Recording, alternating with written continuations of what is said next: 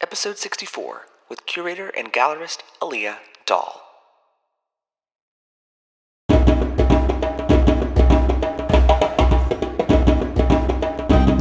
Welcome to the Institute of Black Imagination. I'm your host, Dario Calmese, an artist, writer, brand consultant, and generally curious fellow. And each week we bring you a conversation from the pool of black genius to inspire, engage, and help you unleash your own imagination.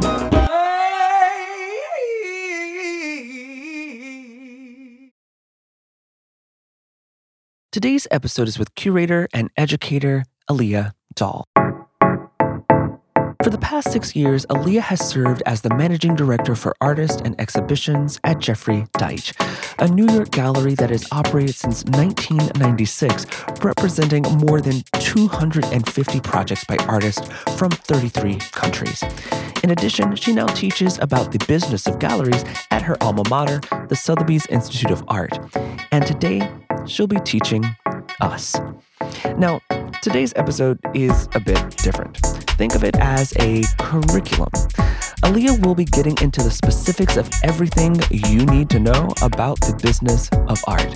What began as a conversation over cocktails is now a full on episode, chock full of the insights shared over a martini. So put down your paintbrush and grab your pens and notebooks because Alia will be taking us to school. Born and raised in Chicago, Alia knew since childhood that art was her passion. However, after a summer art apprenticeship in her teens, she realized that as much as she loved art, she was not cut out to be an artist. But that love and passion never died.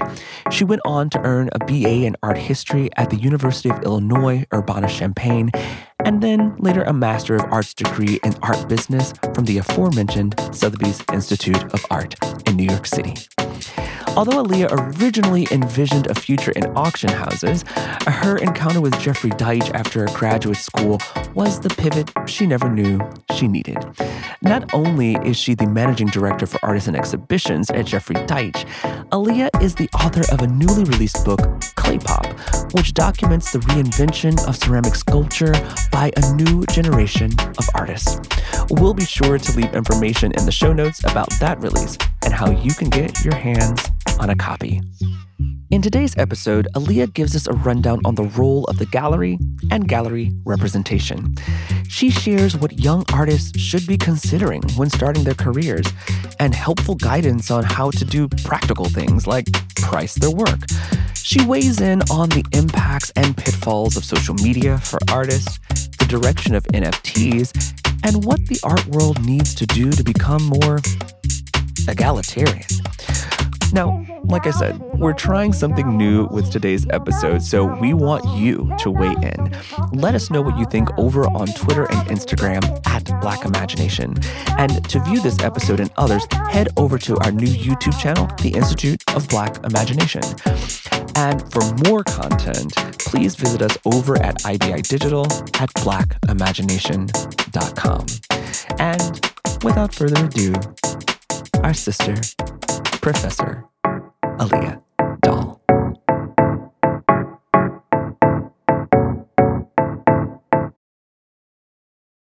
Okay, Miss Alia Dahl, welcome to the Institute of Black Imagination. So excited to hop into this conversation today. It is going to be full of so many wonderful gems. So, welcome. Thank you. Thanks so much for having me. I'm excited. So, to start today off, um, and to center ourselves, who would you like to dedicate today's conversation to? Oh, that's such a good way to start. Um, I'd really like to dedicate it to just all of the artists that I work with and have met along the way that have given me this knowledge and also continues to teach me as the years go by what it means to advocate for artists. And it's, I'm just incredibly grateful and fortunate to be able to do what I do because I really love it. And there are other people who have jobs out there that they hate and they just do it to make money and come home and have to dedicate time to their hobbies or their their interests but i am very fortunate to not be able to do that and to just do what i love every day so just i guess everyone who's just um, influenced me on this journey and has been a part of it mm. speaking of the journey who is Alia Dahl um, so i that's oh my gosh, where do we even start? Where do we even start? um, well, I'm originally from Chicago. And I am one of those people who just knew very early on that I wanted to do something in art or something creative. I wasn't sure if that was in the direction of art or fashion, which is also one of my loves. Um, but I knew that being creative in some way was essential to me and something that I needed to be able to do every day. So originally, I thought that that meant being an artist. And so I took art classes and I really enjoyed that. But early on, I just, I knew that I frankly wasn't going, wasn't in the same place as some of the other students in my class in terms of they knew that they could not do anything else with their life or anything else in the world other than be an artist. And I knew I didn't have that. But mm. what I wanted to do was support those people who felt like there's nothing else in this world that they can do other than be an artist.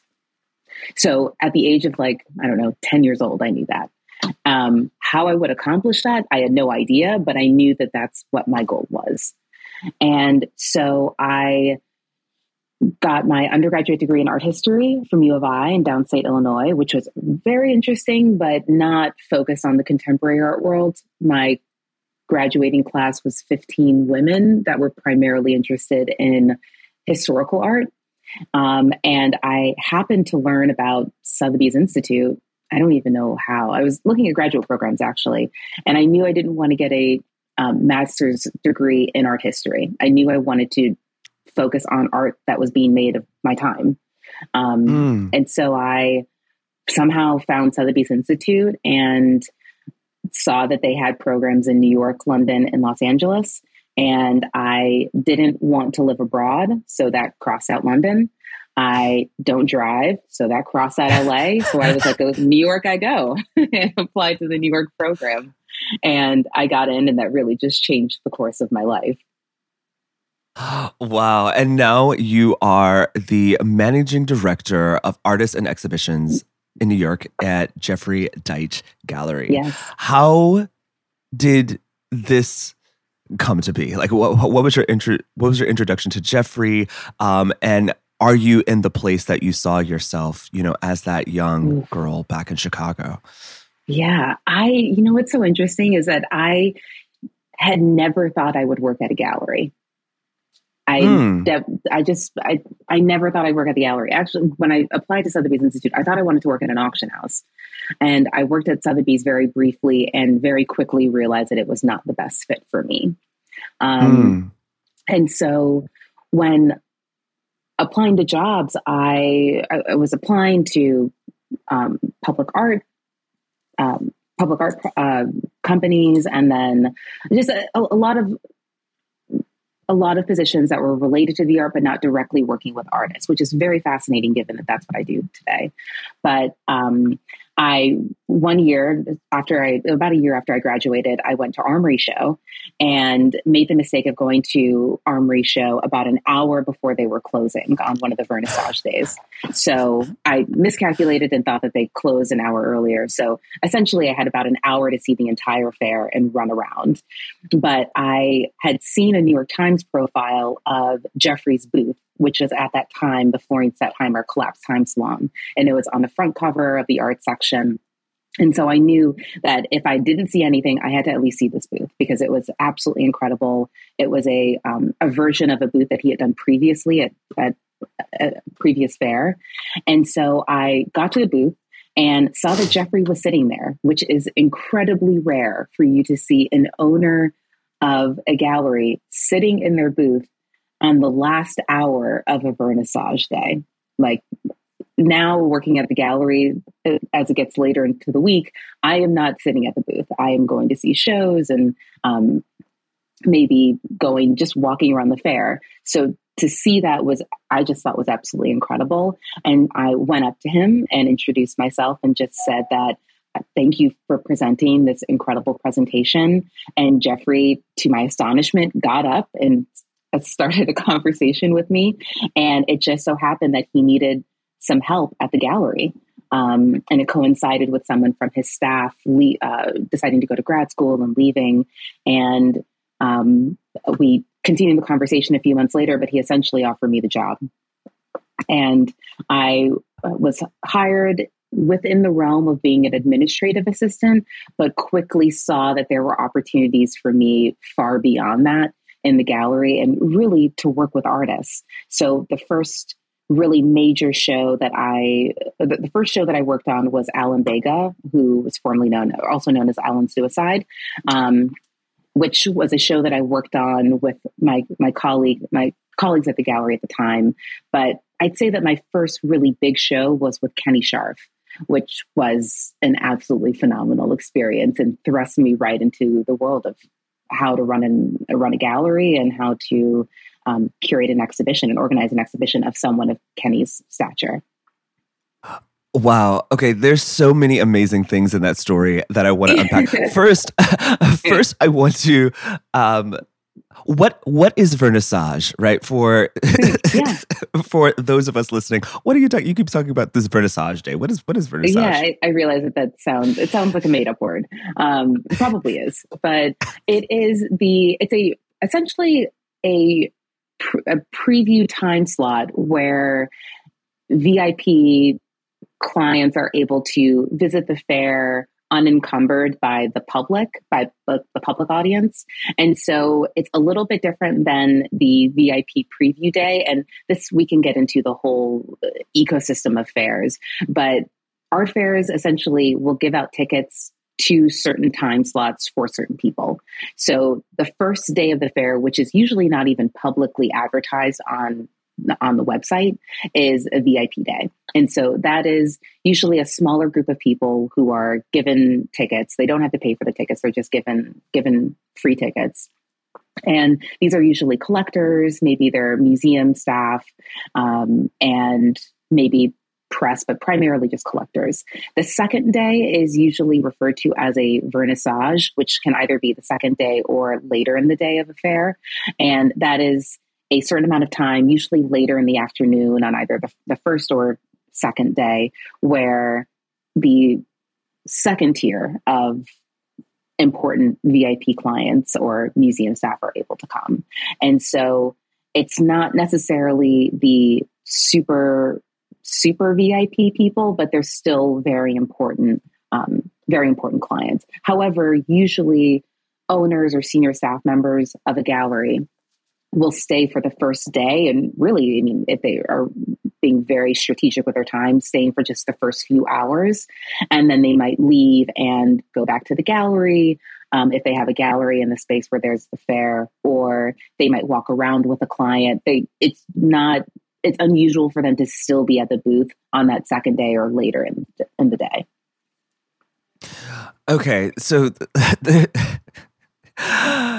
every, every time you speak, I have like 18,000 questions. Yeah. Um, but to, to go back earlier, you know, to to your encounter with Jeffrey, one, what I love about that story is – the ways in which kind of timing and happenstance mm. and like the internal stories in our head can kind of collide. I think so many yeah. times we think we are off track or that we made a mistake um, or, you know, we beat ourselves up for running late and not really knowing that it's actually a setup many times to lead you down like the path that you're actually after, right? So the ways in which life is really kind of co-creating with you um, at all mm-hmm. times, and I I really love that about the story.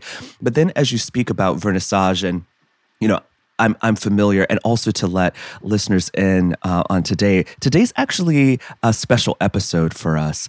Um, we're really looking at um, the institute as a place of not only like learning about people's stories, but also like curriculum. So, this is our curriculum episode, and our teacher and our instructor today is the lovely Alia Dahl. Um, so there's going to be a so pull out your notepads um, and, and get ready. There's a lot of information coming. Um, so yes, uh, I've gone to vernissage days. I guess I'm I'm I'm tier two. Uh, but as you speak about this system, even in art fairs, what about that structure do you find works and maybe doesn't work? Because you know a big part of why we're here, a big part of what I think is incredible about our bodies in the art world is about representation and is about you know creating more access but this mm-hmm. system right even using the word vernissage right is really a way of separating right? It's kind yes. of a code and um, it's what people would call like a shibboleth. Um, and uh, to to to inform re- readers a shibboleth is um, any kind of word or phrase that is kind of like a password, kind of like those who know know, and it is um, derived uh, from the Jewish community, and it was a it was a word that was mentioned, um, and people would know whether or not you were part of a group because of the accent that you would use in saying this word. And so it's a password in. So things like a vernissage, right? That's a kind of a shibboleth of the art community. Yeah. But it's actually also meant to obfuscate, right? It's meant to lot, mm-hmm. not let people know what's going it's, on. And exactly. It's, no, it's supposed to be intentionally confusing so that people don't know what that is. So they're just like, you know what? I'll just go on a public day because I don't know what's going on here. So I'd rather just stay later. yeah. So, so to hop right into it, you know, what do artists, potential curators, and maybe even potential gallery owners need to know about sales and strategy in mm-hmm. the gallery and art space? Yeah, so I I think first of all, my working from uh, from the gallery perspective or thinking from the gallery perspective, you are in service of the artist um, you are, as a gallery, given the opportunity to advocate for artists. And that can mean many different things. So, from this, and within sales, that can mean literally financially giving funds to artists by selling their work because this is their livelihood and you are that is your responsibility another way of um, using or proceeding with that responsibility is to be very strategic with how you are selling. And so, what I usually do with artists that I work with is that before every major exhibition or before a fair project or before we sell anything, we have a conversation on what is it that you would like to accomplish with this. And I will try to do my best to make that happen. Um, I, especially with an exhibition where there's a large body of work, and even more it's even more essential to do this when it's in you're working with an artist who maybe has a long wait list of collectors who've wanted to buy their work for a long time or doesn't make that much work. So maybe this is the first body of work that the that has been presented to the public in five ten years. You have to be very strategic with how you place the works. Um, that does not mean that we are snobs and um, if someone walks into the gallery that doesn't mean that they can't buy a work but that it does mean that if you have 10 paintings and you have 100 people there are going to be 90 people who are unhappy. So you have to be strategic with how you are selling the works.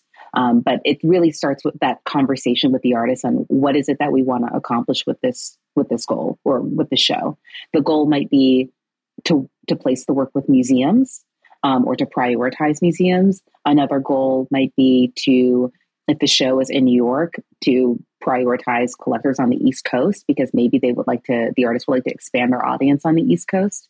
It might be on the West Coast. Might it might be to place that works with Europe.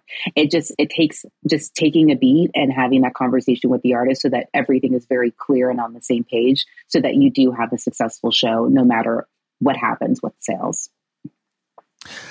Interesting. Um, you know, I think I, I kind of want to almost take a step back mm-hmm. um, because and and I think and I love that we actually opened this conversation with the art fair um, because I think a big issue and it's been a topic that's been brought up in the art world is the lack of access that black collectors or collectors yeah. of color actually have to works right mm-hmm. to actually purchasing works um, and then on the other side you know from an artist side you know the artist has goals right there are certain things that the artists themselves want to achieve but i think for the layperson which i include myself in the group of lay people you know in the art world you come to an art fair or you you know you come to a show and everything's already sold out. Mm right? Yeah. Like everything's already sold out. Uh, mm. You have no access to any of these works. And so, what we're really talking about here is this system actually that's at play, mm-hmm. right? The system of you know galleries and and their um, their goals, the artists and their goals, and then um, the layperson, the you know the everyday um, art enthusiast. Um, yeah. So let's talk about the artist for a second. Um, in seeking representation at a gallery, right? Consider as you know an artist who may be self-taught or an artist you know who just mm-hmm. graduated from an MFA program.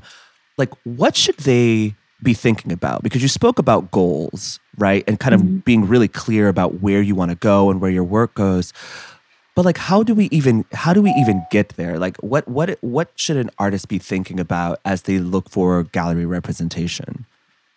I think that's a great question and i would even take a further step back and start with what it is that with the artist thinking more about what it is that they want period before the representation conversation um, com- conversation mm. comes in. Because working with the gallery and having the gallery represent you can be two very different things and double I think, tap on that. And I, yeah, I've found that a lot of that there's this rush sometimes for artists to be represented by a gallery, and it's a rush that they have created because of competition and maybe conversations with other artists who are also um, just excited to have representation. But several artists that I've had conversations with who are sometimes are a little bit regretful of having a committed exclusive relationship with a gallery because they didn't necessarily take the time to think about what it is that they want. Because when mm. you hmm. are an artist and you're coming to a gallery, you should be able to, in an ideal world, come to them and say, This is what I want you to do for me, because the gallery is in service to the artist. It's not the other way around. So the gallery is in service to the artist. And so the gallery is providing whatever the service to the artist that the artist wants, but the gallery really needs the direction from the artist. So sometimes if a gallerist is going to an MFA Open Studios and signs an artist at that stage when they are, if, if the artist is very young and doesn't have experience, the relationship is made not in sometimes and not in necessarily favorable terms towards the artist because the artist has not taken the time to really think about what it is that they want. And to get even mm. more granular in that, I mean, do you want the gallery to have access to all of your inventory? Period. Um, do you want um, who do you want to sell your work to? Um, I mean, do you, are you selling your work? Um, so, what is the or do you need money? Like these are really just very basic questions that you need to think about because sometimes um, there are you just you have to really just like take a beat and think about what it is that you that you want to accomplish. But it, it starts with being ref- taking a little time of reflection on where you are. So if you are an artist and you're not selling your work at all, um, a gallery can be very helpful in just selling work to make you money so that you can put that money back into your studio practice. Um, if you are an artist, though, who has been selling their work, but you need a physical space to show your work, um, or you want to, you have you don't have any collectors in Europe, but you want to move to Europe eventually, and um, connect with curators there, then those are that's where you can be a little bit more strategic with who you're working with. If you want to expand your your presence in Europe, then you should probably pursue a European gallery or a gallerist in you could pursue a gallerist in New York that maybe has European collection or European collect- connections, but it would not be as strategic for you to pursue representation by a gallery that has no European connections at all because they are mm. going to be very focused on something else that doesn't necessarily align with your goal.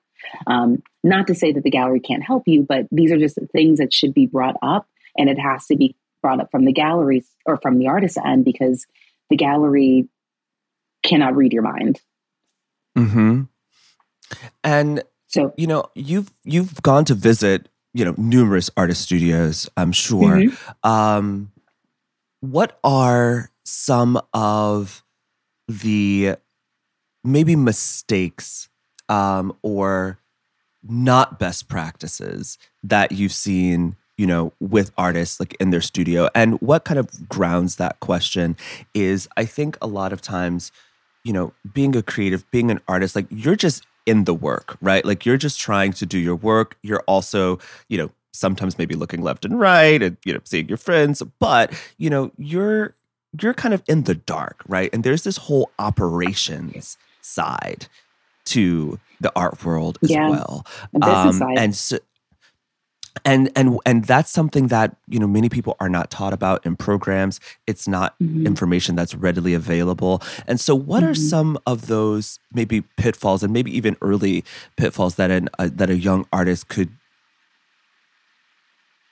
that a young artist um, may be making and be completely unaware of that makes them you know unattractive to both the art world and you know the art market i would i mean i think the first thing going back to what we were talking about before is just getting a real handle on what it is that you want and what it is that you want to accomplish with the gallery um, mm. and then secondary to that is doing your research and it doesn't i mean mm. there's research that you can do online but i mean if there's a gallery that approaches you for representation, is it a gallery that you're familiar with? Do you know the owner? Do you know the staff? Have you been to the mm. gallery physically? Um, have you? Do you go to their openings? Who's at the openings? Um, have like walk up to the owner or the senior director who is at the opening and strike up a conversation with them. Introduce yourself.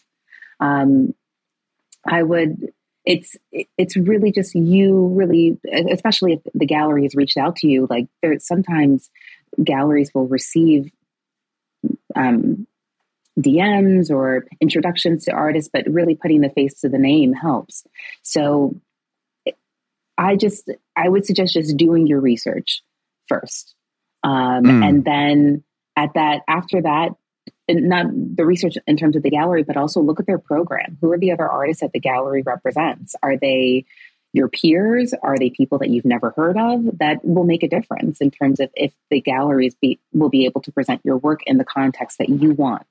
Um, so I think that that's valuable, but also just talking to other artists, like who, who just really, I would say to make a decision with your own based off your own gut feeling but it is valuable to lean on your community of artists and see what are their experiences working with the gallery. Does as does do you know anyone who's worked with this gallery that is trying to pursue you? Um, so i think that that those are all things that sometimes artists will rush into a relationship with the gallery without having done those things and then sometimes it works out but sometimes it doesn't and that's where you get into these unfortunate, contentious relationships with galleries and artists. And I'm not saying that the artists are completely to blame. The galleries should be able to offer a service to the artist that is to the highest standard. But just speaking from the artist perspective, that's what I would suggest to them. And, you know, in that, you know, and kind of even taking the gallery out of it, um, you know, I know many artists have have issues um, and challenges and even like pricing their work, right? Mm-hmm. I think mm-hmm. that's something yeah. that's really big, especially if you don't have representation. Um, mm-hmm. You know, and I know it depends on the medium, but what are some things that artists should be thinking about and even just pricing their work, right? You know, people come in for studio visits, they want to quickly purchase something, right? Like, mm-hmm. do you sell it? Do you not? What do you sell it for? Oh, do you not want to yeah. like flood the market before a gallery comes? Like, know. you know, inventory, right? There are all of these small things that, you know, because you're you're an artist, you want to eat, right? Yes. And you're kind of in the in between. And I feel like mm. a lot mm. of you know being an artist is about kind of being in the in between in between shows in between mm. you know mm. school and this like like yeah. what are what are some of those things that artists should be thinking about that's a that's a really great point and i can only imagine being in the artist position when you have that studio visit that one early studio visit and someone wants to buy your work and you panic and because someone wants to buy something that you were not maybe originally planning on selling um, well in terms of pricing work you should see what other people of your with other artist friends are pricing their work that are similar works to yours. So if you're if someone is making video work and you're making a painting, that's going to be very different. But if you're a painter, then who are what are your your friends selling their works for at that comparable size? And just keep in mind that it's not going to be it might not be perfect pricing at the beginning, but based off of what other artists are pricing their work and also cost of materials and time and effort, that is where you can come up with a general price that you can expand on. But I would always suggest, I mean, it also depends on your financial situation, to be fair, very frank. If you can't make your rent or can't make your, your studio payments and you desperately need money, then maybe that is more of an incentive to be a, a little bit more flexible on your discount policy than if you are not in that, that type of financial situation. So it depends. There's just so many different factors that are involved in pricing at that early stage. But I would think about materials, what other people are, are pricing their work at who are comparable um, or comparable within your community, and the the financial aspect because you need, like you said, you need to eat. So I mm-hmm. wouldn't say don't sell something and then not eat. Hmm. And and is there any kind of like rubric or formula that so for instance, you know, an artist is saying, okay, I make a painting. This is how much the materials cost to make this painting. This is how much time and I come up with some number and then do I multiply that? Like so for instance, right? Mm. Like I mm. mostly work um in you know the fashion and like design space, right? And so there's kind mm-hmm. of a mm-hmm. formula of like materials, and then there's like a wholesale price, and then there's like a retail price, which is usually like mm-hmm. double the wholesale price, right? Is is there any kind of like rubric like that in the art space that artists should be thinking that's, about? That's a good question. There should be. There is. Oh. There oh. really isn't. There there is no like set rubric for that. It is a combination of hearsay knowledge and trusting your gut. Um, I will say, if you are, which doesn't is like a non-answer answer. um, I will say though, usually prices that I have seen coming out of a MFA program, if you are a painter and you're making medium size, small to medium size works, those paintings are priced no more than ten thousand, no more than five ten thousand in that range. Of course, I'm just throwing a number out there, so I don't want someone to think that like that's the price that I need to price my work.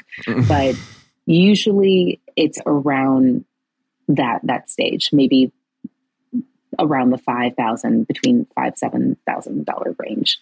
Um, but of course, it just depends on the financial situation, materials, and the price of the work for i would be very interested to see your other friends who are making paintings what are they selling their works for Mm-hmm. Um, but this is, I would also just, I would suggest to art to artists at this stage not to stress over this too much because you're just right at the beginning, and it's kind of like learning how to drive.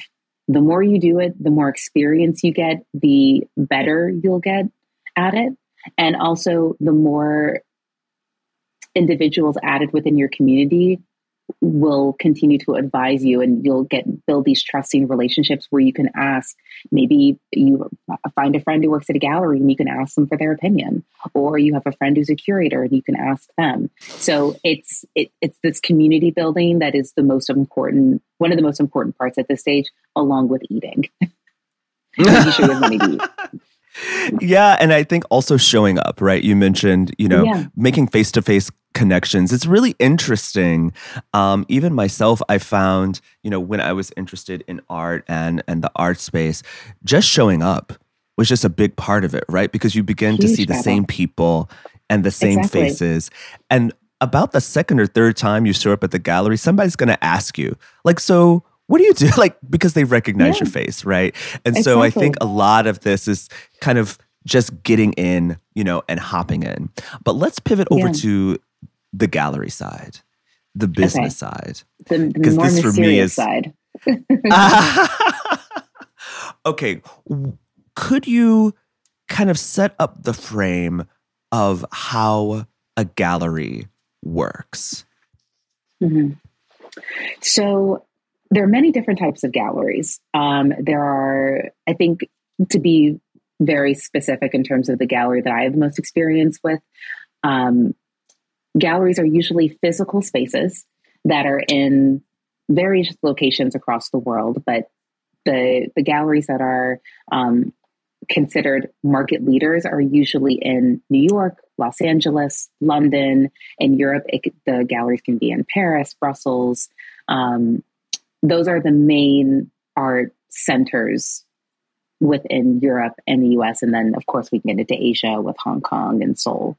Um, but they're usually physical spaces. Um, they can range from small storefront space to a huge warehouse um, warehouse space. And the galleries are there to present artwork. Really, that's what it comes down to. Um, art and the artwork can be varying from paintings, sculptures to performances. And galleries are there to work with artists collaboratively on an exhibition of their work, either within a solo exhibition context, meaning a one just one artist is showing their work, or a group exhibition context where it's a exhibition of multiple artists. And so galleries will get into a start a dialogue with an artist and work with them on that show. And sometimes that will lead to representation, sometimes it won't. Neither of those paths are bad or good. It's just how it works out sometimes. And then galleries will also work with artists on non exhibition related projects. And this can include performances or book projects or helping fund um, museum um, museum or institutional level exhibitions or institutional level artworks. So usually galleries are multifaceted, but it really the first starting point is the exhibition, usually at the gallery's physical space. Hmm. And like the business side of it, right? Like how mm-hmm. is a gallery thinking about you know from the lens of the gallery, you know, shifting from the artist what is a gallery kind of after? Like, how is it mm. scanning? You know the the world right? The the world of artists.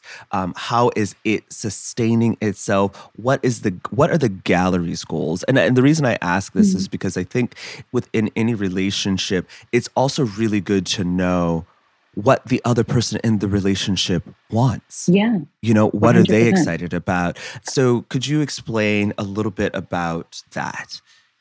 Yeah, and I think that that's I really appreciate the way that you frame that because that is part of the step for artists wondering doing some reflection to see what it is that they want but also it is good to know that what is the gallery getting out of this relationship because the gallery is getting a lot out of it too um, mm-hmm. so the gallery of course wants to first and foremost show the best artists working at the highest caliber to put these artists in the art historical canon. Um, the gallery has similar practical concerns as the artists in that they need a physical space to make work or to show work. So, similar to artists needing a physical space to make work, that can either be an external studio or they are making work within the confines of their home, you still need money to pay for that space.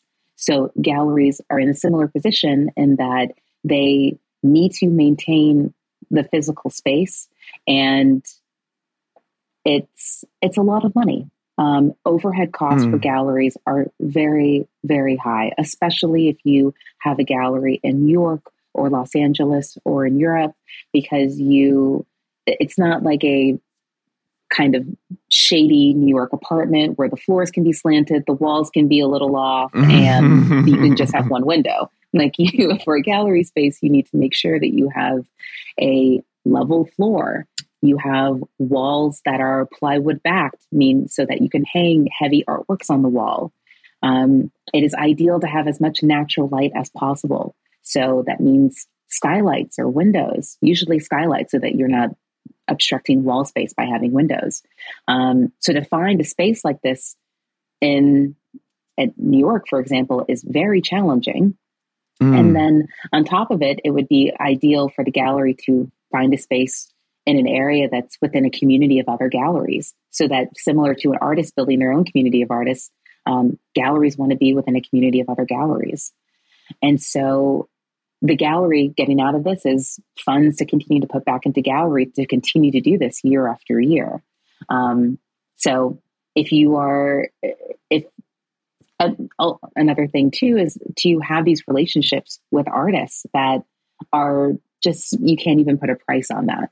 Most people who are coming to work in the art industry do it because they really love art. Um, they're mm. usually not usually not doing it to make money. Um, if you wanted to make money, there are other industries that you could go into where it's a lot easier.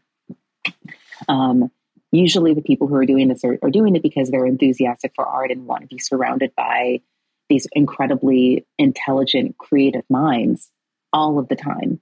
So there is some intrinsic, intrinsic value, but then there's also financial value that's coming from the gallery that the gallery gets in return for this relationship.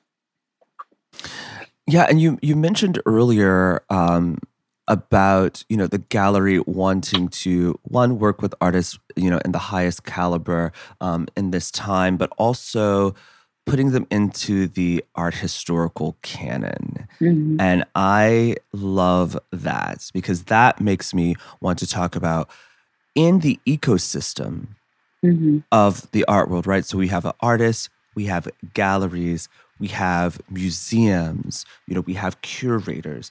Um, what role historically has the gallery played in defining the art historical canon?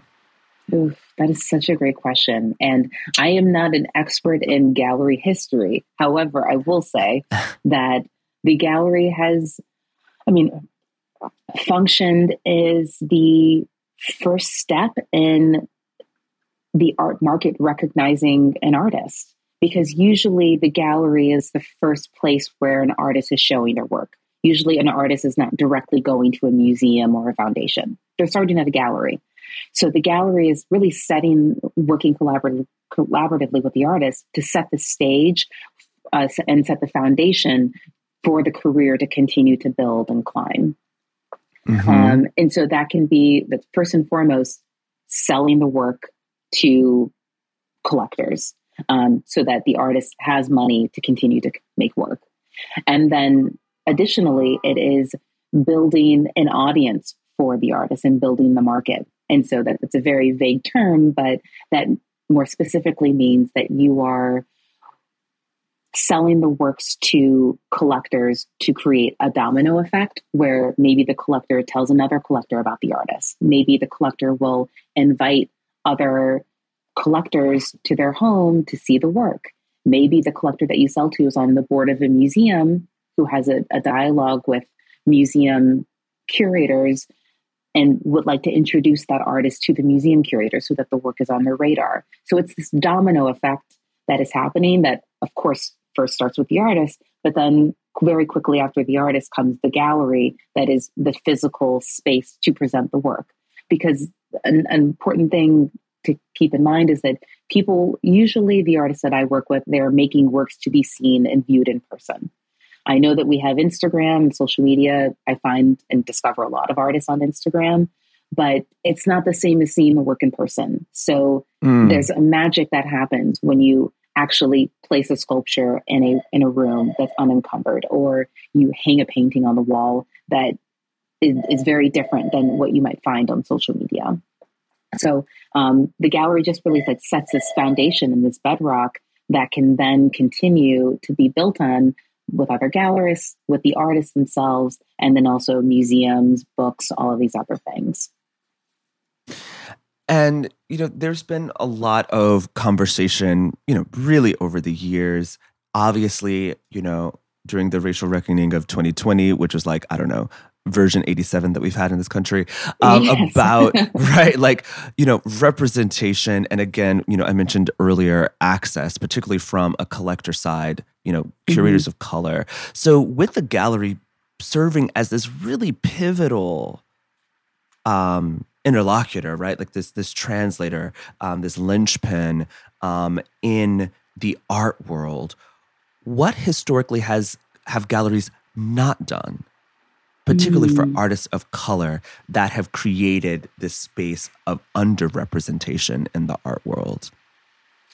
That's a great question. Well, historically, and this is a, a, lot of this has changed very recently, as we can definitely get into too, which is very fascinating. But for a long time, artists of color were not recognized as artists that had the same prestige or same caliber as other artists that as white artists.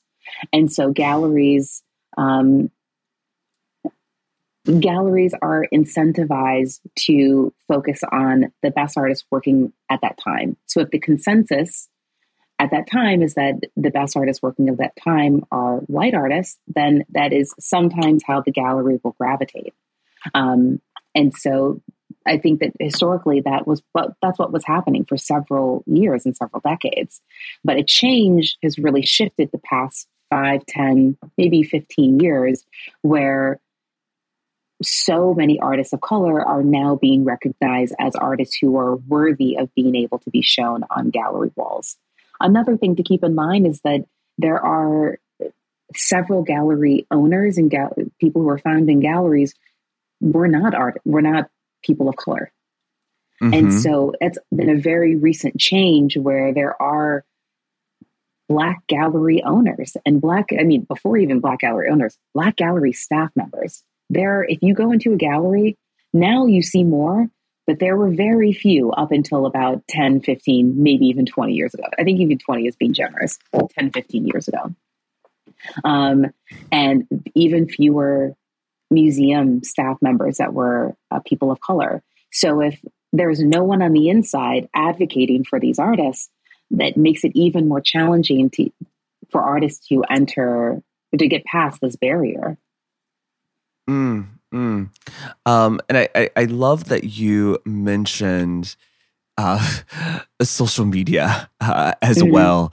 Um, you know, and I think sometimes we think that just like showing the work like online, you know, is a is enough. Um, but there's there's something to you know witnessing the work in person. Um, what are some of the other pitfalls that you see young artists making particularly you know in survival mode because i find mm. a lot of artists are in like that survival mode that's a good question. And I will say that Instagram is a very powerful tool now and has become okay. very powerful and that it's not all bad. It's it's actually mm-hmm, very mm-hmm, helpful mm-hmm. in discovering artists.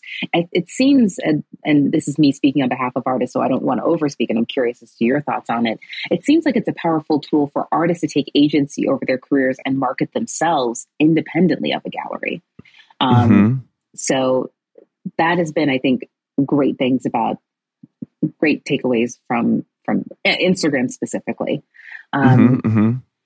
However, ultimately, people still want to see works in person. There's only so mm-hmm. much that an online high res TIFF file or JPEG image can do. Mm. So, and I would not suggest that you, as an artist, are exclusively showing the work online. It is if you are making work that should be viewed in person. So mm-hmm. it's ultimately important for you to establish a relationship with the galleries, relationship being different than like saying that you want to be represented by them. Um, if you want to be represented by them, that's great, but have a relationship with the gallery, do a show so that the work can be viewed in person. And I would definitely suggest pursuing that. Um, and another thing that I've witnessed artists doing sometimes is focusing, just rushing into this gallery relationship without just taking it very slowly. And by that meaning, mm. do a show, just do a single show, see how it works out. You you should take the time to see if you like working with the gallery and if the gallery likes working with you because sometimes it's not as smooth of a relationship as you would hope and you get what you want out of that single project and then you move on. Or at the very mm. least, it can give you the opportunity to see what the gallery strengths are and what it is that you like and don't like to bring to another gallery relationship. In an ideal world, the, you do the show with the gallery and it works out well and you love the your the owner and your artist liaison or whoever it is that you're working with and you want to continue in that relationship. But it's important to just start with that first show, even doing giving a work for a group show just to see how if you like working with them and if they like working with you before committing to this long-term exclusive relationship yeah and you and you mentioned like uh, go slow um, mm-hmm. I wanna I wanna kind of ground us in like the timing of these things because I I, I find yeah. that many people don't know that you know shows are scheduled years in advance. Years in advance. You know, so yeah. if someone's able to like break through and get on your radar and they you love their work, you know, they love what you all do, there's still going to be a gap before that show happens. Yeah. And ranging from a few months to up to a year. And of course, this is within discussion of the artist to see how long it will take them to make a whole show because that's not something that you can just whip out very quickly. So, mm-hmm. um, but it's it's. I mean, sometimes it can be a year dialogue that you're having with with the with the artist, and because it's let's say that it's March right now, the show is March is a year from now. That's March. Um, the work needs to be done by March, so or by March 24th or whatever day we can use. Um, so the works need to be ready to ship two to three weeks before then, depending on where they're coming from. And then another few months before then, you need to send out a press release and uh, detailing a description of the, the exhibition to press. And you're also sending out an exhibition announcement.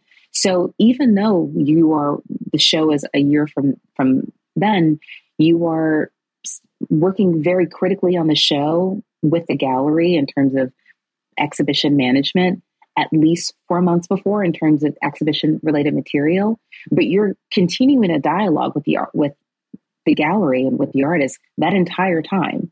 So you're doing studio visits. You're checking in to see the what the body of work is that they're thinking of creating. You're going through logistics. So if the gallery um, only has walls that are 12 feet high and you want to make a painting that's 15 feet high not going to work for this gallery space. So, um, or if the doorway is 40 inches and you want to bring in a sculpture that's 60, it's not going to work either for this particular exhibition. So, um, you are, these are all things, conversations that you're having that are, you're building trust. It's, it's like any relationship that you have. Like you very rarely eh, will jump into a marriage with someone without mm-hmm, going on a mm-hmm. few dates, spending mm. some time with them, seeing how it works because it's very much a relationship. And the most successful relationships are those that are built over going slow and just spending time with each other to see if it's going to work out.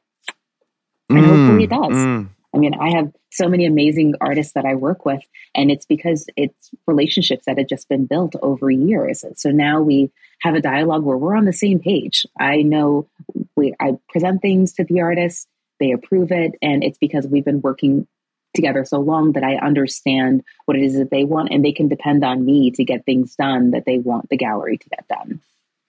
Mm, speaking of relationships, you got married in 2021, yeah?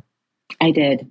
Congratulations. Yes. Thank you. Congratulations. Thank you. Um, you know, kind of in thinking about relationships and relationships that grow slow over time, how has love informed the way in which you view the world and the work that you're doing?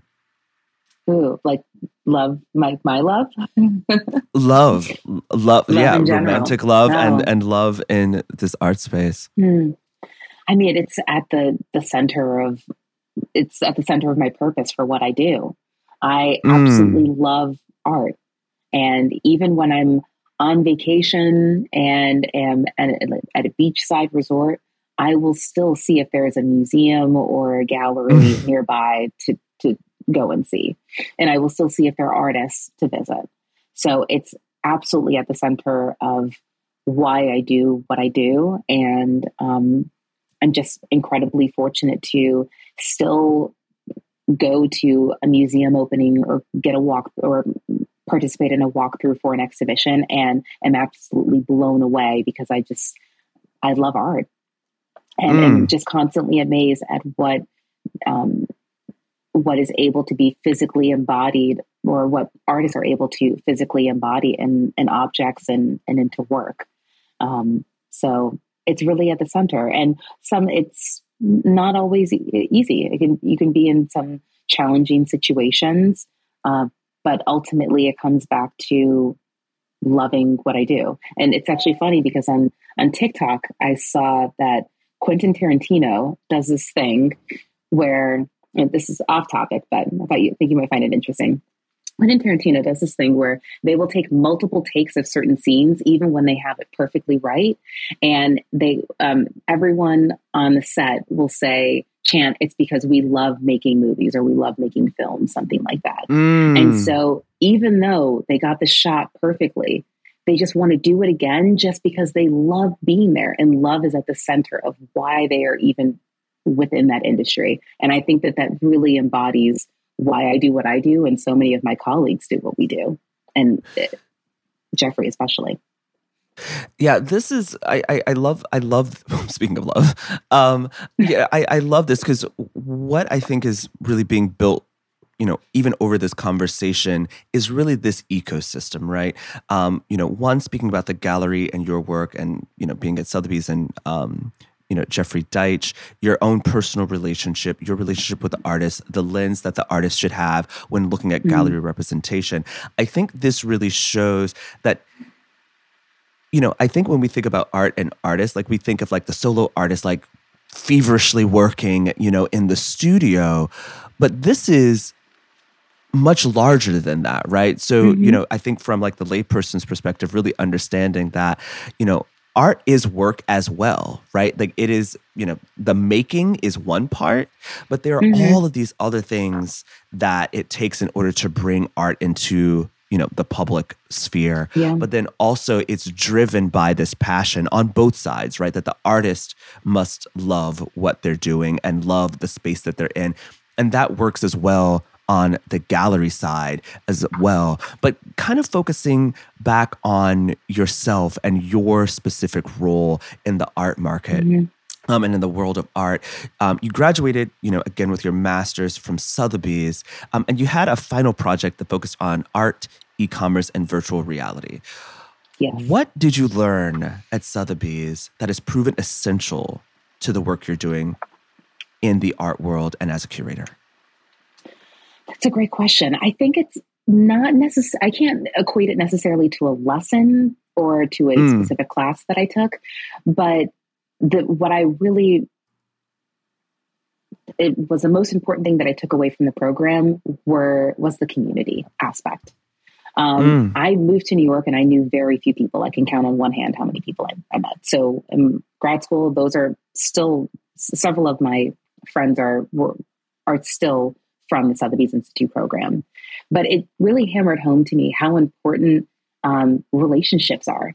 And that's a lesson that I've learned time and time again that it's all about relationships, both from mm. the artists and meeting new artists through other artists, um, but also collectors, curators, and cultivating and maintaining relationships is really the most important thing. And that comes from Sotheby's Institute and having these relationships that I still utilize today. Um, one of my friends is works at a major auction house, and I will ask her her opinion on um, on certain works that are coming to auction. I had another friend that worked for a photo studio, and I would ask their opinion on photo shoots and to get some advice. So, just relying upon those relationships and maintaining them is really essential.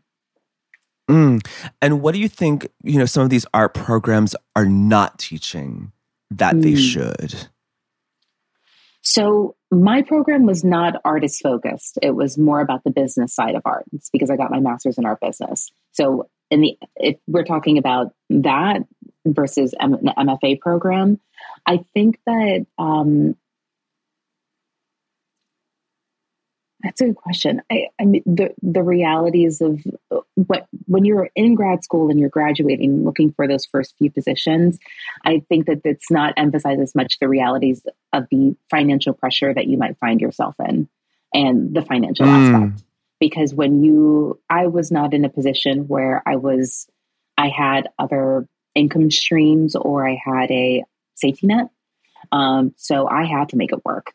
But there are because of the level of wealth in the art world and people who are the level of wealth that is attracted to the art world, there are people who are both within the ecosystem or within the gallery e- ecosystem that are in a financial position where they don't really need the job. They, mm. and so that in turn will sometimes influence salaries and influence the, the compensation. So that is not that, that is something that I wish that um, programs that are focused on art business are emphasizing because that is directly correlated to the students when they graduate, and that you will it's similar to artists in that you're going to be struggling financially for a little bit until you start to make a little bit of money. Um, on the MFA program, from just from my observations, there's there just need to be some business lessons there. I mean, I don't know what what what, what are those business lessons? That, like yeah, absolutely. What are those business yeah. lessons? I mean, how to do your taxes, how to um, like how to review a contract, meaning like a consignment agreement. Um, mm-hmm. What splits are like? What is a split with a gallery? Um, what is a split? What is a discount? A split meaning if you are selling a work of art with a gallery, um, as an artist, you are usually getting 50% artist proceeds, and then 50% will go to a gallery. Now, that percentage can change slightly depending if, if there are production costs that need to be within the work, but the artist always gets 50%. Um, that 50% though will change if there's a discount given to the work, which in the art world is very standard collector discount is 10%. And sometimes you'll get larger percentages if you're selling a work to a museum, but a collector's discount is 10%. So having seen this breakdown in an Excel spreadsheet and being able to understand that and compare it against what was signed within the contract is a very important skill that I have not seen masters or art masters programs teach artists. And mm-hmm. you are what that's talking before about galleries being this creating working with the with the artist to create this foundation that is then built upon you are going from grad school and entering into a gallery relationship and if you don't have these skills and this experience and knowledge then you might find yourself in a situation where a gallery is taking advantage of you or mm. you are not in charge of your money and as an artist you are a you are the owner of your own business the business being mm. making art.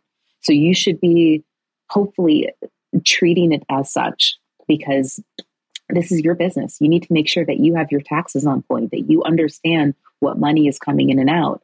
And it is not helpful for you to completely rely upon someone else to do this, especially a gallery where the gallery is doing this every day and there and galleries have the responsibility to be as upfront with the artist as possible, but it's ultimately your work and your business and your life and your money. So I always suggest to um, ha- keep your own records and to uh, really understand the business aspect because it will directly affect your life. Mm. Um, and you know kind of speaking about you know business contracts agreements um, and also your um, interest in you know e-commerce and virtual reality even um, what can you know artists and emerging artists learn from this is it, it, almost sounds even dated to mention it but i feel like it's not done yet um, the rise of like nfts and the metaverse right like mm. how is that changing the art world that is that's such a good question and i am still trying to understand it um, I there was this crazy rush of NFTs and art. Um, what was it last year, a few years ago? Mm-hmm, and mm-hmm, mm-hmm. it seems that the way that it will be the most helpful is creating a a way of um, a a way to connect performance work and video work and work that is not physical and give it a you an ability to track that work over a long period of time through for provenance. Um, the way that it is being used now as NFTs, I don't I don't see it as the way that it will actually be helpful for the art world long term. But it is a mystery. I mean, I'm very curious as to what happens. I'm sure when social media hit the hit the art world, that was a huge change and that was mysterious people weren't really sure on how that was going to have an impact. So with NFTs, I, I feel like we haven't hit the point in which it's actually very helpful to mm. to artists. I'm not exactly mm. sure what that will be, but it doesn't seem like it's hit hit that point yet. But there, is, I I think maybe like in the digital contracting, I think it's you mm. know helpful because I think a big question we've been having, you know, in the art market is really about like resale and an artist having yeah. no yeah, part right of resale whereas with you know nfts um, and things that are on the blockchain it can actually be in the digital contract that every time this piece is sold for you know in perpetuity the artist or the artist's estate um, or their family will receive something you know? And i find like it's it's things like this in the art world that make it really ripe for innovation. Um, yes. um, there are so many systems at play that um, we've you know we've just been doing it this way and so we're just going to keep doing it this way. And artists i find many times you know suffer you know on the yeah. on the on the back end of that um, but I also find it interesting that as as much as you were in you know kind of tech and virtual reality, you also have this really keen interest in clay and ceramics. Um, yes. And you curated an exhibition, Clay Pop, um, in 2021. Could you explain a bit about where you see, you know, ceramics in a contemporary context? Right, like this is one of our oldest if not the oldest art forms right as as a yes. as a species of people right um, and so in 2023 like what how are you viewing this medium and what are you seeing um, in the landscape i'm so glad that you brought that up because I, I just going back to love the idea of love and why i do what i do is um, just simply seeing how I mean, clay has been around for hundreds of thousands of years. And to see that artists are using this material that you can simultaneously use to make bricks, to build a house, you can use it to make a sink, and to use it in a way where you're creating fine art is absolutely just mind blowing to me. And a few years ago, I noticed artists of a younger generation working in this medium in, in a time where the predominant medium in the art world I observed was paint figurative paintings. And so to see artists moving in a different direction and focusing on this on this material that has been around for so many years, it's not an artist made material, it's an industrial material. Paint, paintbrushes, those are artists, those are materials made for the purpose of making artwork. Clay is not mm-hmm. made for that. Made in that same with that same purpose. Um, that was what originally drew me to discover more artists and to think critically and meet artists to see what it is that they were why it is that they were attracted to this medium. And several conversations that started with artists were that they were drawn to the medium from different art practices. So one artist, um, Sharif Farrag, was um, was drawn to art through drawing. Um, another artist that I work with, uh, Alake Shilling, um, was a painter for her entire was made paintings for most of her art career and happened upon clay through a um, through Laura Owens, who's also a painter. So mm. it's just fascinating that clay will bring so many different people of different backgrounds, and it is a material that seems easy, but is actually very difficult. That's also fascinated me. Mm. It seems like you just like throw something together and you can be very spontaneous. And there is an aspect to making a clay sculpture that is very spontaneous, but you have to be part engineer, part scientist, and part fine artist in order to make a successful ceramic. So, mm. part engineer meaning you are physically building something. So, you are um, thinking about um, composition, but also scale and weight and um, how if you have a kiln, which is the um, equipment that you use to actually fire and to finalize the work in its final form, if the kiln is a certain um, a, a certain dimension, then that is you have to create a work that's within that dimension but thinking creatively on what is it that mm. you can make that is still exciting but within these specific dimensions um, scientists, meaning you are when you are glazing a work, meaning it's, it's essentially a form of painting a ceramic, uh, a ceramic work. Glazes, the, the way that you are looking at glazes with your eye does not necessarily correspond to the way that the glaze will come out when it is in the kiln. Meaning the glaze might, as you're painting it in real life, it might look pink. And then when it comes out of the kiln, it is a bright green. So when scientists, you're really experimenting with glazes in these materials to see what happens when you put a work into a kiln. And then fine artists is having the ability to create physically with your hands and have full creative expression um, with this material. And really, the sky is the limit with what you're able to make. So, using all of these different parts of your brain is just different than when you're making a when you're making a painting. And um, all of the artists within this community that i found with clay pop are all doing something completely different. And the only mm. connection is this material. So i think that that's i thought that that was incredibly fascinating. And similar to what pop artists were doing um, is using everyday material to create something that is very new and fresh all of these artists within this community are doing something very similar Mm. Okay, I'm, and I'm, I'm as as you're speaking. First of all, I was getting a little bit of um, agita because I, I I took a clay. Um, oh, you course, did uh, last semester. Yeah, um, it's called Material Systems and Fabrication, which looked at um, clay um, as a medium of additive manufacturing, 3D printing, and robotics. Mm. So we were actually okay. 3D printing um, clay objects, and the glaze story just took me out. I was like, "Girl, I know. I, paint, I put it on there one color. It came out green. I, I still like the green, but yeah, you know, it's, it is, it's a lot of it is it is constant experimentation so much experimentation and the loss of control, which as mm-hmm. an artist, and I'm curious as to your thoughts on this, so much about what you're creating is about how you're able to manipulate and control. So to relinquish that control is a humbling experience, but also creates this uh, opening for freedom and mm-hmm. a little bit of like, I guess we'll just see what happens.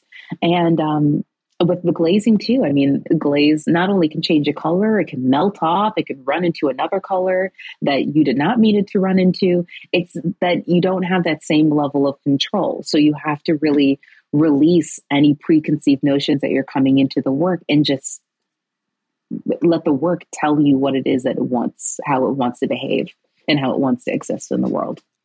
Yeah, there's a lot of pre-planning with mm-hmm. with clay, right? Because I mean, and it's extremely formulaic and it's science. I mean, mm-hmm. a lot of the glazes are toxic, actually. Um, yes. And you are doing real chemistry, um, mm-hmm. you know, in the studio when you have all of the buckets of you know borate and like all of these crazy minerals. Um, yeah. That and it's and it's also kind of magical because it really it becomes glass, right? Like this glaze mm-hmm. is actually kind of glass. Anyway, let me not get into all of this. But you know I, I love this conversation. I feel like we've really kind of hit many different aspects of kind of like the art world and the art market. But, you know, want to bring the creative back into the center. And we have such a gift of even having you here because you are the other side, right? Like you're the business side. And mm-hmm. so, uh, you know, as we kind of hit the denouement, another another French word, uh, which which means after the climax, um, usually in a play. Um, so you enter an artist studio. What are the things you're looking at, looking for, mm. and thinking about? Oh, that's a great question. Well, first, of course, the work. That is what I'm immediately looking at as soon as I walk in. But I'm also personally just curious as to what the artist have has in their studio. Just random things. Mm. Like I am looking at their bookshelf. So what books are they looking at? What books are they referring to?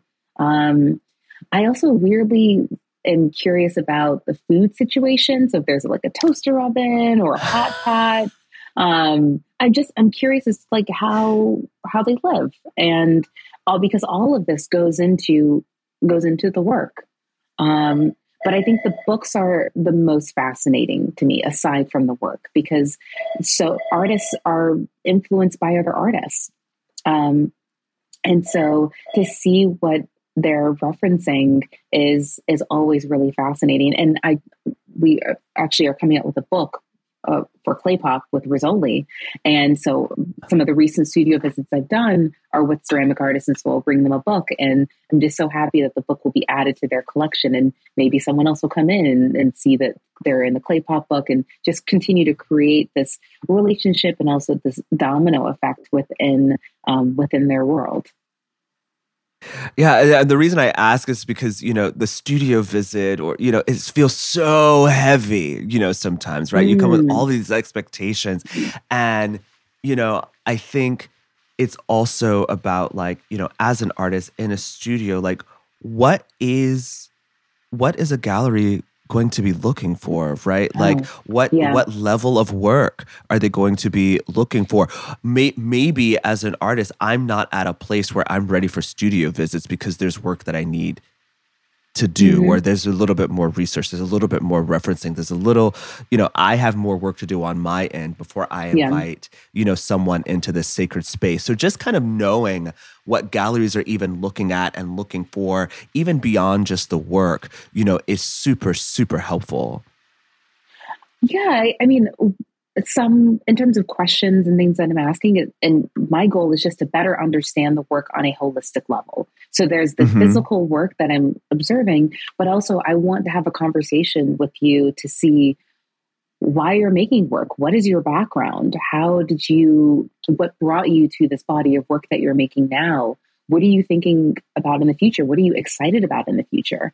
Um, and to just keep the conversation just very casual. Um, mm-hmm, mm-hmm. I am also interested in like what influences you, both art and non-art. Are you influenced by movies, books? Um, what are what are what have you watched recently that you really love that you or what, what did you what have you seen recently that really influenced you there are artists that i have done studio visits with where they show me the work that they're making and then they there's this new material that they're like yeah you know i got this new material i don't really know what i'm going to do with it yet but i'm going to just start working on it and then years later i see masterpieces that they're making with that one material mm. that they mm. casually mentioned that they just happen to start working with so it's just to kind of get a sense of from the gallery's perspective coming in just to get a sense of where what are you making now what are you excited about what are you experimenting with? And um, this is it's not a usually it's not a one-off studio visit i want to continue to visit with you over time and see what you're working on and for you to keep me informed on your work but it's it's just the uh, i would say it shouldn't be as much pressure as you just described it mm-hmm. should just be more you just being able to have an audience to discuss your work and to discuss who you are and a little bit of your background. And it should not just be. Hopefully, it's a, it's a setup where you're not just like talking at whoever came from the gallery. It should be more of a conversation. Yeah, absolutely, absolutely. Um, and kind of speaking of of experimentation, because I think that's such a big part of all of this for for all stakeholders involved. Um, what are some of the lessons that failure has taught you? Mm. Or could you oh even gosh. double tap on a specific instance and you were just like, oh, okay. Okay. uh, um, well, early on, uh, that first show with Kenny Scharf was, a, was the biggest learning curve I have ever had in my life. Mm. Um, working with a, an artist as prolific and as important as Kenny, um, while also working on an exhibition at a gallery. And I had never worked at a gallery before. So there were so many lessons that I learned there. But in there were so many things that I messed up. Like I messed up a checklist and I had to redo it. There was a, a work that was not on the list of works that was shipped. And I remember running to the gallery mm. that morning and just being so stressed out because I thought a work was missing or a new painting was added that I had no idea. Um, and I, but so a lot of little things like that that just kind of chip away at you. Um, but what I did learn from that is to just slow down and over prepare. so now I triple, quadruple check everything that is sent out when it is going to be public facing or um, something that is really important that requires you to really just sit in silence and review. So, consignment agreements, um, any sort of sales offerings, I am very precise with how I review those before they go out. Um, and to over prepare because I feel more comfortable when I over prepare. I mm. don't feel comfortable and don't feel confident and can't confidently speak about work or advocate for the artist when I am in a frazzled space. Um, mm. I also, this is not to do directly with the gallery, but I just try and take care of myself and take care of my own mental health. That is a very underrated thing that people don't talk about, but um, life can just run you ragged it can really just like throw you for a loop. So I make sure that I take a day, at least one day off. Um, and I might still go to a museum or go see a show, but I take one day off. I get a workout in. I make sure I get some sleep. Mm. Those are all things that will make me feel more confident and ultimately make me, make me do my job better. Because if I am not in a good mental place and I haven't slept and I haven't done something for me and done something for my own health and mental health, then I won't, I'm just not functioning at my highest level. And that will in turn affect what it is that I'm doing for an artist. Mm. Mm. I, I, I love I love that it starts with self. You know, yeah, it starts with it really, really like number one, number one. Yeah. Um, you know, what are you most excited about right now? Um, well, I am super excited about Kennedy's exhibition, which is how we started about talking about this podcast. Um, yes. Uh, so the New York, we have a absolutely spectacular exhibition of the New York-based artist Kennedy Yanko in our Wooster Street Gallery in New York that is up for about the next month, and um, so we have that in New York, and then I am curating a, another version of Clay Pop in Los Angeles this summer in our um, new Los Angeles gallery. So all of these incredible artists that I mentioned are going to be in the show with a couple of new faces. And this coincides with our a book that is being published by Rizzoli that will be available in the next few weeks. That is a um, one of my most special projects that I've ever worked on. Oh, well, that's amazing. We will have to definitely put a link to all of this in yes, the show please. notes. Um, I hope I get a chance to make it out to Clay Pop in Los Angeles. Yes. Um, Should be fun. And, you know, in in in doing even some research and thinking about like you know the public you mentioned something really specific where you said like i triple and quadruple check everything particularly um, if it's going to be public facing. Um, yes. But you as an individual aren't actually quite public facing. Um, mm. You know, there isn't a lot uh, about like Alia out in the world. How do you oh. view your relationship to, right, like public versus kind of holding on to one's private mm. self? Ah, that is a great question. Well, it's actually funny that you say that because even though a lot, there isn't a lot that exists of me in the internet, I do feel like I am very public facing most of the time. Absolutely. My love of art is not independent of work. And so when it, what I say sometimes is that my passion is art, but art is also my job. So it means that I'm there several times that I'm not working, but then it also means that I'm working all the time. Um, mm. So when I go to a museum or go to a gallery, they're usually people I'm running into. Um, there are also times where, like I said before, if I'm on vacation, I'm probably going to go see a show. I'm going to go visit artists.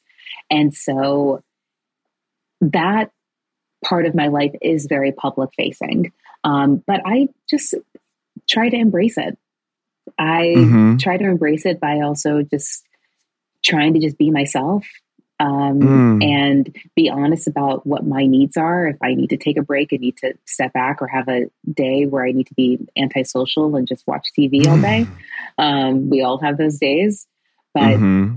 I I, I try to, to keep a balance, but also just trying to embrace just being myself and being the imperfect self that I am. Mm. And so, mm. how that manifests itself online, we'll see. but, but I do feel like most of my life is public facing because I work with a lot of artists and I'm I'm in the business. I mean, that, that's a big benefit about being in this world is that I do know um, prominent people, and I can sometimes sneak into a museum early or come in late or get a private walkthrough with an artist. So um, I'm I'm ha- most of the time I'm happy about it. There are just some times where I need a little break, but everyone does. Everyone does. Yeah, and and to be, I should have framed it and asked if that was deliberate, right? And and that's oh, really from okay. an online presence, right? Versus, I mean, yes. obviously, you're out you're out mm-hmm. here in these streets, which is how we. I am. Uh, yes, in these streets, I am. Um, it isn't necessarily deliberate. It's just kind of how it's worked out now. But I do yeah. feel like there probably will be more of an online presence. I think as mm. with curating exhibitions like clay pop and working or having the opportunity to work with artists um, of a high caliber like Kennedy with Kennedy's exhibition, there will be more of me, I think, online, but it just comes with time. And it also just comes yeah. with um, just, I, have now been working with Jeffrey for five years at least. I don't mm-hmm, know if my mm-hmm, math mm-hmm, is, is mm-hmm. right, but it takes mm-hmm. that amount of time for people to recognize you. Like you have to kind mm. of show, continue to show up, and then people recognize you and are interested in your background and want to know who you are. Um, but I am appreciative that with with Jeffrey, Jeffrey's always had a public presence and has been very um, supportive in me doing projects like Clay Pop that does bring attention to the work that I'm doing. No, thank you. Thank you for asking that. Um, you know, before I ask my last couple of questions, um, one, I want to find out speaking speaking of your online presence, where can people connect with you and could you let us know about the date of that book release? Yes. So you can connect with me on Instagram. I never post, but I do look at Instagram multiple times a day. um, I will post. So you're one of those. You're one of those. I am one of those. Yeah. I'm a, an Instagram lurker in that mm. I will mm-hmm. look at other stories and shows, but I do not post. I will post on my story sometimes, but my Instagram handle is Alia Chisanya. And then the book will be released April 14th. So we're doing a book launch at Rizzoli's bookstore in Flatiron on April 14th, and we'll do we'll have a nice panel discussion. But um, that's when the book will be available. So definitely buy a copy and tell all of your friends about it. Amazing. Well, Alia, first of all, I just want to thank you for hopping on um, and also just acknowledge this incredible work that you're doing at teaching at Sotheby's, oh, you know, working, you. you. know, at Jeffrey, and just really being a representation, right? Like being a voice on the inside. Um, for other artists of color to actually be seen and be mm. seen and recognized in their full humanity. That is something that the art world has lacked for quite a while. And I know there are an incredible group of Black women specifically who are working um, yes. in the gallery space. Um, you all even have a group, you know, Entre Nous. So, yeah. you know, just thank you all for doing that work. You all are completely shifting um, not only the art market, but like the art historical canon, right? Like this is kind yeah. of what it's about. Who gets remembered in this mm-hmm. time? Who gets to be the voice of this time and you and your colleagues are doing all of that incredible work and i just want to thank you um, and um, hope hopefully you know open t- if anyone wants to reach out with questions right because i i yeah. obviously don't have all the questions or all the answers but you know to reach out send a dm yeah, just if they want to know a little bit more um, so if you had everything at your behest right mm-hmm. you there was no limitations what is the world that you imagine for the future I would just imagine a world where there's space for all artists to present their mm. work and to mm. for people to see their work. I do think that that's where Instagram is a valuable tool. Um, but sometimes I, I feel like being in the in the art world in New York, it can seem very small, and it could seem like there's only in quotes there's only a certain amount of artists that are quote unquote the best, or there are only this many galleries that are the best, again in quotes. But in reality, there are hundreds and thousands of artists working out there all day, every day. And there are hundreds and thousands of galleries in more places than just New York, LA, and, and London and Hong Kong. So I would hope that there's a, a world in which there's enough space for everyone to participate and for everyone to be able to enjoy art. And also, speaking of enjoy art, there's less and fewer and fewer barriers for people to enjoy enjoy art. That's what I loved about a show like Clay Pop or this uh, another exhibition that we have in Los Angeles right now for Refik Anadol, and that we aren't we're attracting both the art the art crowd or the um, the art community, but we're also attracting everyday people that just want to know what's going on and are mm-hmm. interested and uh, curious, um, a little nervous as to how to enter into this world. But that's another wonderful thing about working at a gallery is that you can be an entry point for someone who has no understanding of how the art world works or the art ecosystem, but you are that first doorway that they walk through in their understanding and uh, participation in the world. So I just want everyone to be able to enjoy work and not think that it's something that is that you need to have a master's degree to understand. Everyone mm. can enjoy the work, and there's enough work out there um, for everyone to enjoy. Mm. Um, now, normally that's the last question, but I do have a coda. I just have one last. Like, yeah.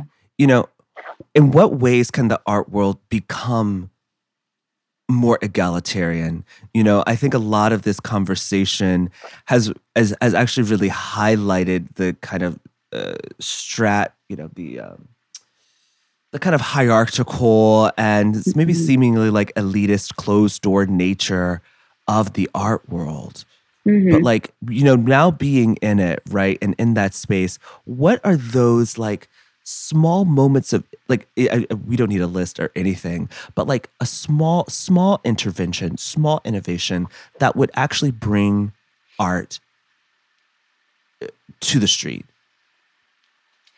Yeah, I, I mean, I will say, and galleries are just galleries remaining open to the public and that they're free and open to the public. And when people call, um, reminding them of that because there's so many people who don't know that galleries are free and open to the public. Yeah.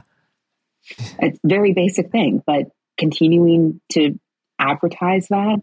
Um, I, when it's possible, having public programming. So inviting we try to invite school groups or have panels that are also free and open to the public. But I think what I've seen with some of these exhibitions, like Clay Pop, is the impact that social media will have in in advertising, and um, just continuing to get people to come and see the work. Because the more you see work, the more you understand it, the more you determine what you like and what you don't like. So there is a huge impact that people will have from just literally coming inside of a gallery and making the time to come inside.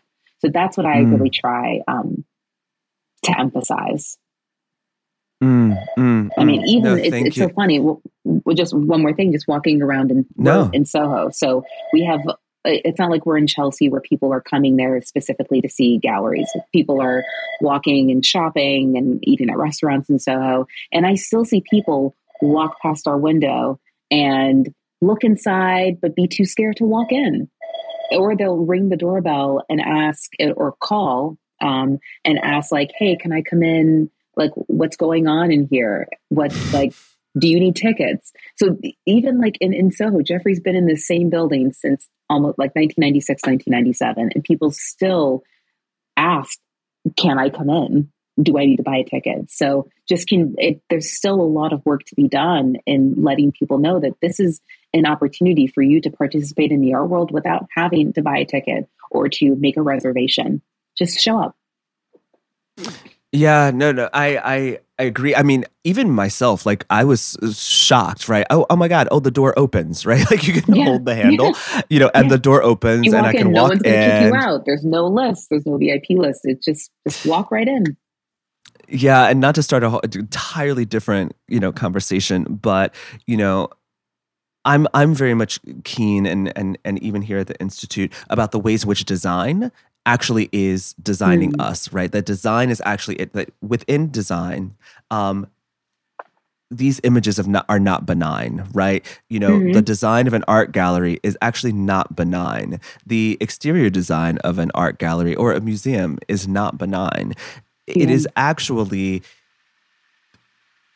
designed to create question right to create um, a, a, sense of separation. And this is not yes. on you or me obviously but historically these spaces right you go in white walls stark. Like it does mm-hmm. not look warm. It does not look inviting. And so what are the ways in which you know design itself architecture interior design is actually already pre signaling to people that this is not a space for you right mm. you know words like vernissage right like things mm. like these kind of shibboleths these these kind of insider um, yeah. phrases and frames are designed they, they are on purpose it is not by happenstance that they exist in this way they are meant to create this sense of separation and hierarchy, you know, and class. And that's something yeah. we didn't really tap on here as well. You know, the way the ways in which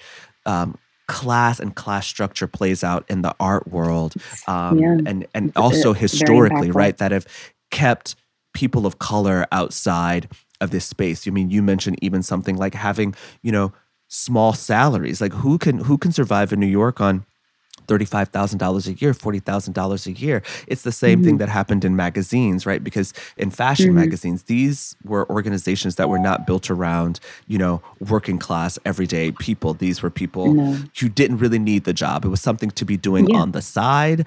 And exactly. so that is why it looks the way that it looks and it stayed the way that it stays. But I yeah. have full faith um, in the ability for us, you and I, our colleagues, to begin to democratize the art world a bit more because we encounter it every day. We encounter yes. it in, you know, the way our grandmother lays out the table, you know, or um, you know, the craft that your aunt is doing. So, um, Alia, thank you so much for sparking this a new kind of t- type, mm. kind of conversation here on the institute, and this has been so incredibly helpful. Have a this wonderful day. I appreciate you, thank you so, so much, Dario. This is great. Yeah, oh, thank you. Of course, of course. Now, we are all for experimentation over here at the IBI. Was this helpful? What other subjects would you like a deep dive into? Let us know over on Instagram and Twitter at Black Imagination, or, you know, just straight up email us at info at blackimagination.org. This is a community of call and response, of co creation at its best. Oh, and while you're typing, mm, you can go ahead and leave us a review over on Apple Podcast, which is so helpful. Also, have you been to IBI Digital yet? Pull out your phone and type the URL blackimagination.com. There, we have not only episodes, but books, articles, projects from around the world. We're more than a podcast, by the way. Knowledge is meant to be shared, not hoarded. Let's keep the energy flowing. Stay curious and keep dreaming.